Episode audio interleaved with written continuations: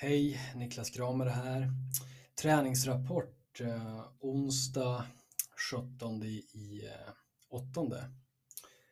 Eh, Björklöven tränade idag i eh, en och en halv timme ungefär. Det är lite längre träningar med strålen där var det har varit de sista åren. Eh, första halvtimmen består ungefär av eh, målbacks eh, målvaktsträning med vissa spelare ute. Det, det, är lite mer sånt än tidigare säsonger tycker jag. Eh, borta idag från träningen är Gustav Possler, eh, Bengtsson, Maxim Fortier och eh, Joel Mustonen. Eh, Joel Mustonen och Bengtsson var, var på arenan i anslutning till, till träningen. Eh, Fortier eh, tror jag är förkyld. Jag träffade faktiskt på honom på vägen hem eh, på ICA och eh, snackade lite med honom där. Och han trivs väldigt bra i Löven sa han framförallt och han var överraskad över hur stort intresset var för Björklöven i stan. Han, tyckte, han tyckte Umeå är en väldigt fin stad. Eh, och han var, hade hört om den här matchen på fredag mot Skellefteå.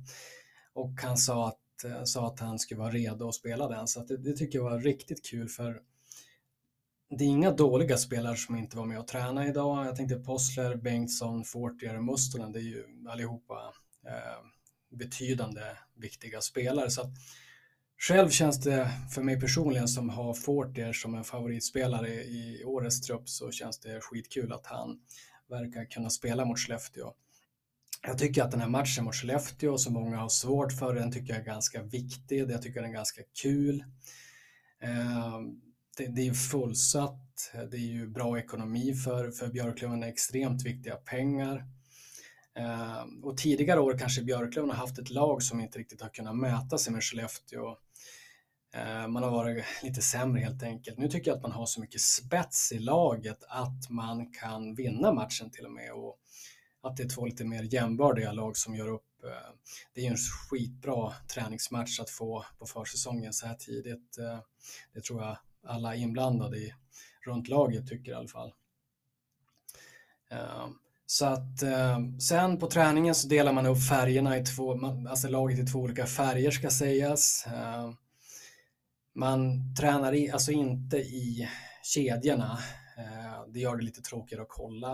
Eh, man kan inte se kombinationen med alltså hur kedjorna ser, ser ut separat så att säga, utan jag skulle tro att det beror lite grann på att så många är borta, att man, inte, man känner att det inte är lönt att, eh, att köra i kedjorna idag förhoppningsvis eh, redan imorgon så är, så är de här eh, flera stycken av de fyra nyckelspelarna som är borta idag är tillbaka till sista träningen imorgon inför, inför matchen på fredag mot Skellefteå på hemmaplan. Om man ska nämna kort de här eh, träningsmatcherna mot Vasasport eh, så tycker jag första bortamatchen i Finland var fantastiskt bra. Då tycker jag Björklöven var klart bättre än Vasa. Jag tycker att Maxim Fortier, eh, som vi pratade om innan här, eh, stack ut rejält. Alltså, han är så otroligt skridskostark, ettrig, passionerad i sitt spel, eh, går rakt på mål hela tiden. Han, han är ju en riktig favorit för mig. det är just den här typen av transatlanter du vill få hit till Hockeyallsvenskan tycker jag som kan skapa chanser lite på egen hand som inte behöver få en perfekt passning eller. Utan han, har, han, är så, han är så extremt skridskostark att han kan skapa väldigt stor oreda i många försvar med sina egenskaper så att säga. Andra intryck eh, från Vasa sportmatchen kanske var att den här andra matchen i Umeå, då tror jag Björklund var väldigt nedtränande, man var trött helt enkelt, man kör ju extremt hårt just nu tycker jag. Ehm, så att många är nog ganska slitna. Ehm, Vasa höjde sig lite grann också ska sägas. Ehm, jag tror att att det blir en väldigt bra hockeymatch på fredag mot Skellefteå AIK. Jag tror att det kan bli sevärt. Eh, det är två lag som har väldigt mycket offensiva spelare som, som, som är intressanta att kika på. Två lag som vill spela rolig hockey.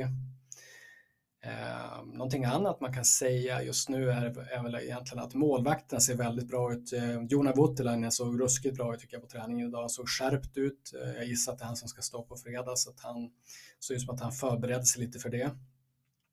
Melker Tellin såg annars ut, eh, såg väldigt bra ut annars. Han har ju jag tror jag överraskar på, på alla runt Björklöven hur pass redo han eh, redan nu är.